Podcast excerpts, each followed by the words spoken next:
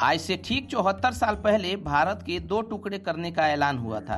3 जून 1947 को viceroy Lord Mountbatten ने भारत के दो हिस्से करके भारत और पाकिस्तान बनाने का ऐलान किया था।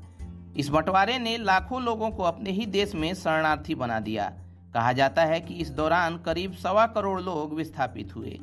इतिहास में किसी राजनीतिक कारण से होने वाला ये सबसे बड़ा विस्थापन था और है। बंटवारे के दौरान हुए दंगों में लाखों लोग मारे गए। 15 अगस्त 1947 को भारत आज़ाद हुआ, लेकिन इस आज़ादी के साथ ही भारत का बंटवारा भी हुआ। भारत की आज़ादी से एक दिन पहले 14 अगस्त 1947 को पाकिस्तान एक नया मुल्क बना।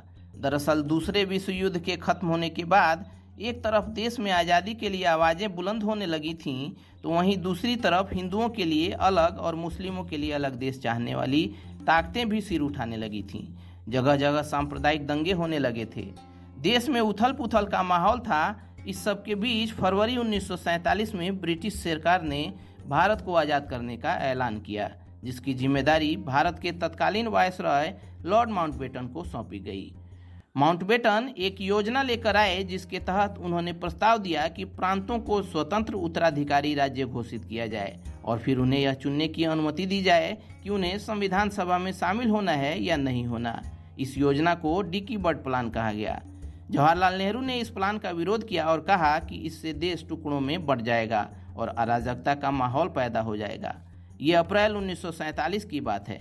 इसके बाद माउंटबेटन ने कांग्रेस और मुस्लिम लीग के नेताओं के साथ लंबे विचार विमर्श के बाद 3 जून उन्नीस सौ सैंतालीस को भारत को दो देशों में विभाजित करने की योजना का खाका पेश किया। उन्होंने कहा कि भारत की राजनीतिक समस्या का समाधान करने के लिए विभाजन ही आखिरी विकल्प है। प्लान में कहा गया कि भारत को दो अलग अलग हिस्सों में बांटकर दो देश बनाए जाएँगे, एक भारत और दूसरा पाकिस्तान। दोनों देशों का अलग संविधान होगा और साथ ही अलग संविधान सभा का भी गठन किया जाएगा। भारत की रियासतों को छूट दी गई कि वो अपने मर्ज़ी से या तो पाकिस्तान का हिस्सा बन जाएँ या भारत में रहें। दोनों में नहीं मिलना है तो स्वतंत्र भी रह सकती हैं। 18 जुलाई उन्नीस सौ सैंतालीस के दिन ब्रिटिश पार्लियामेंट ने इस प्लान को पारित कर दिया। माउंटबेटन प्लान से भारत को आज़ादी तो मिली, लेकिन इसके साथ ही राज्य चाहें तो स्वतंत्र भी रह सकती हैं वाली बात से कश्मीर जैसी जटिल समस्या भी पैदा हो गई। आज भी दोनों देशों में विवाद की एक बड़ी वजह है। चलिए दोस्तों कराफ्लिक्स पर आज के इस पॉडकास्ट में इतना ही। जानकारी आप तक पहुँचती रहे, उसके लिए आप हमारे यूट्यूब चैनल को सब्सक्राइब कर लें और फेसबुक पेज को लाइक कर लें। साथ ही साथ अपने दोस्तों और रिश्तेदारों के बीच इस पॉडकास्ट के लिंक को शेयर भी करें। मिलते हैं अगले पॉडकास्ट में, तब तक keep searching for knowledge and try to be a kind person